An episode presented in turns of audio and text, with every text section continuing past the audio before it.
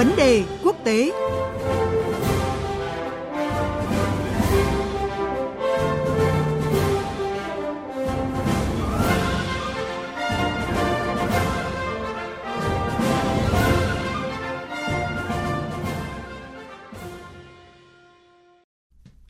Thưa quý vị, dự kiến vào ngày mai thì Ngoại trưởng Mỹ Antony Blinken sẽ đến Israel để gặp gỡ với các thành viên chính phủ à, của nước chủ nhà và sau đó sẽ dừng chân tại một số quốc gia khác trong khu vực. À, chuyến thăm diễn ra sau khi Israel bước vào giai đoạn 2 của chiến dịch trên bộ ở giải Gaza và Thủ tướng Israel Benjamin Netanyahu mới đây đã bác bỏ ý kiến cho rằng là nước này sẽ đồng ý ngừng bắn với lực lượng Hamas.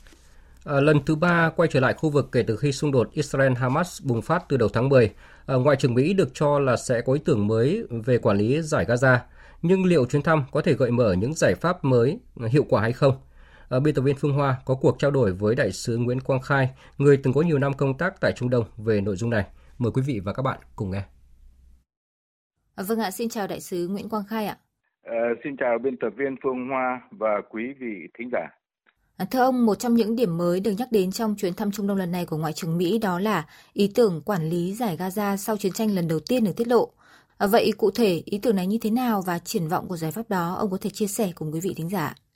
Trong chuyến công du lần này ấy, thì ông Blinken sẽ đem theo một số ý tưởng mới về việc quản lý Gaza sau chiến tranh kết thúc. Thứ nhất, ấy, ờ, chính quyền dân tộc Palestine ờ, PLA của Tổng thống Mahmoud Abbas sẽ quay trở lại nắm quyền quản lý kiểm soát và chịu trách nhiệm cuối cùng về an ninh ở giải Gaza. Thứ hai là trao quyền kiểm soát tạm thời đối với Gaza cho các quốc gia thuộc khu vực Trung Đông, tốt nhất là các tiểu vương quốc Ả Rập Thống Nhất và Ả Rập Xê Út với sự hỗ trợ của một lực lượng giữ gìn hòa bình gồm quân đội Mỹ, Anh, Đức và Pháp. Thứ ba là việc quản lý tạm thời giải Gaza sẽ được thực hiện dưới sự bảo trợ của Liên Hợp Quốc. Theo tôi ấy, thì những cái ý tưởng này rất khó nếu không muốn nói là không thể thực hiện được, vì đây mới chỉ là đề nghị của Mỹ, không hề tham khảo với bất cứ ai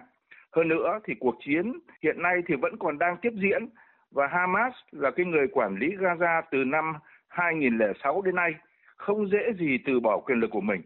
Về chính quyền dân tộc Palestine thì họ mâu thuẫn gay gắt với Hamas từ năm 2007 đến nay, và họ chủ trương giải quyết tổng thể vấn đề Palestine chứ không chỉ là vấn đề Gaza nên sẽ không sẵn sàng nhận quyền quản lý Gaza. Còn Liên Hợp Quốc, Hội đồng Bảo an thì cũng không có vai trò gì, chưa kể đến những cái nước ủng hộ Hamas như là Iran, Syria, Thổ Nhĩ Kỳ và một số nước khác thì bị gạt ra ngoài. Thì làm sao mà những cái ý tưởng của Mỹ có thể thực hiện được? Mặc dù Ngoại trưởng Blinken chưa chính thức nêu ra ý tưởng trên, ngày 1 tháng 11 ấy, thì Thủ tướng Palestine Mohammed Stayeh thì đã tuyên bố là chính quyền Palestine sẽ không quay trở lại cai trị Gaza nếu không có cái tiến trình hòa bình thực sự dẫn đến việc thành lập hai quốc gia có chủ quyền. Vấn đề cấp bách hiện nay theo tôi là ngừng bắn trở lại bàn đàm phán chứ không phải là uh, bàn về vấn đề ai quản lý Gaza cả.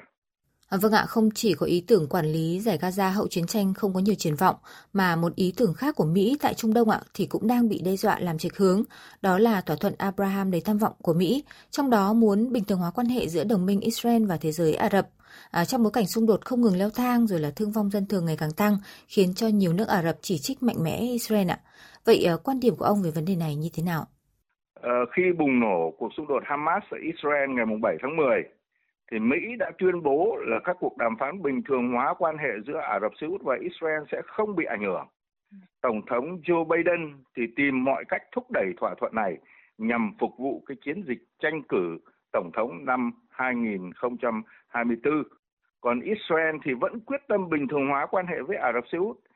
Tuy nhiên thì cái cuộc chiến leo thang thì đã giáng một cái đòn mạnh vào những cái nỗ lực của Washington nhằm ký kết thỏa thuận bình thường hóa giữa Israel và Ả Rập Xê Út.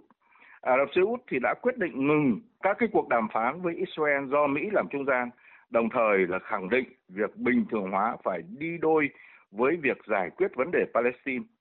Các nước Ả Rập gồm Sudan này, Morocco này, rồi các tiểu vương quốc Ả Rập thống nhất và Bahrain thì đã ký cái thỏa thuận Abraham bình thường hóa quan hệ với Israel mà người Palestine coi là nhát dao đâm sau lưng họ cũng sẽ phải xem xét lại cái mối quan hệ của mình với nhà nước Do Thái. Vâng, thưa ông ạ, ở đây thì cũng cần nhắc tới là chuyến công du của Ngoại trưởng Blinken diễn ra trong bối cảnh là Tổng thống Mỹ Joe Biden cho biết sẽ phủ quyết dự luật của Đảng Cộng Hòa về cung cấp viện trợ cho Israel mà không cung cấp cho Ukraine.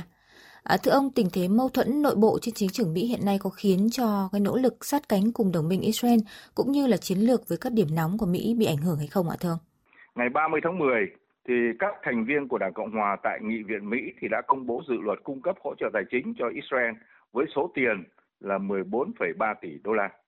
Gói viện trợ này khác với yêu cầu ban đầu của Nhà Trắng là cung cấp hỗ trợ không chỉ cho Israel mà còn cho cả Ukraine nữa.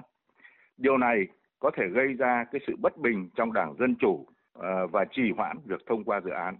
Việc ông Biden ấy, tìm cách gắn viện trợ ờ, cho Kiev với viện trợ cho Tel Aviv ấy, có thể dẫn đến cái sự bất bình ngay trong các cử tri của Đảng Dân Chủ. Những mâu thuẫn này ấy, chắc chắn sẽ là ảnh hưởng tới quan hệ với các đồng minh trong đó thì có Israel. Các đồng minh của Mỹ thì lo ngại rằng ấy, là Washington sẽ không có đủ năng lực để viện trợ cho cả Israel và Ukraine cùng một lúc. Họ lo lắng rằng ấy, một số đối tác của họ uh, có thể bị bỏ lại phía sau sự lo lắng của các đồng minh càng trở nên lớn hơn khi mà cái cuộc bầu cử tổng thống sắp tới ở Mỹ và khả năng ông Donald Trump trở lại chính trường. Hiện nay thì Đảng Cộng hòa đang tìm cách ngăn chặn Quốc hội chấp thuận yêu cầu của Tổng thống đương nhiệm Joe Biden cung cấp viện trợ bổ sung gần 106 tỷ đô la cho Ukraine, Israel và một số nước khác. Dạ vâng, cảm ơn đại sứ Nguyễn Quang Khai về những phân tích và bình luận vừa rồi. Thưa quý vị và các bạn, trong tháng 10 vừa qua thì Ngoại trưởng Mỹ à, Blinken đã liên tục đến thăm một loạt nước Trung Đông, đó là Israel, Jordani, Qatar, Bahrain, Ả Rập Xê Út, các tiểu vương quốc Ả Rập Thống Nhất và Ai Cập. Và với chuyến trở lại lần này thì dư luận đặt kỳ vọng là sẽ có thêm những cái giải pháp và sáng kiến mới được nêu ra để có thể giải quyết vấn đề giữa Israel và Hamas. À, tuy nhiên, theo các nhà phân tích thì à, một lệnh ngừng bắn hiện nay mới là giải pháp tốt nhất và cần thiết nhất cho tình hình Trung Đông lúc này.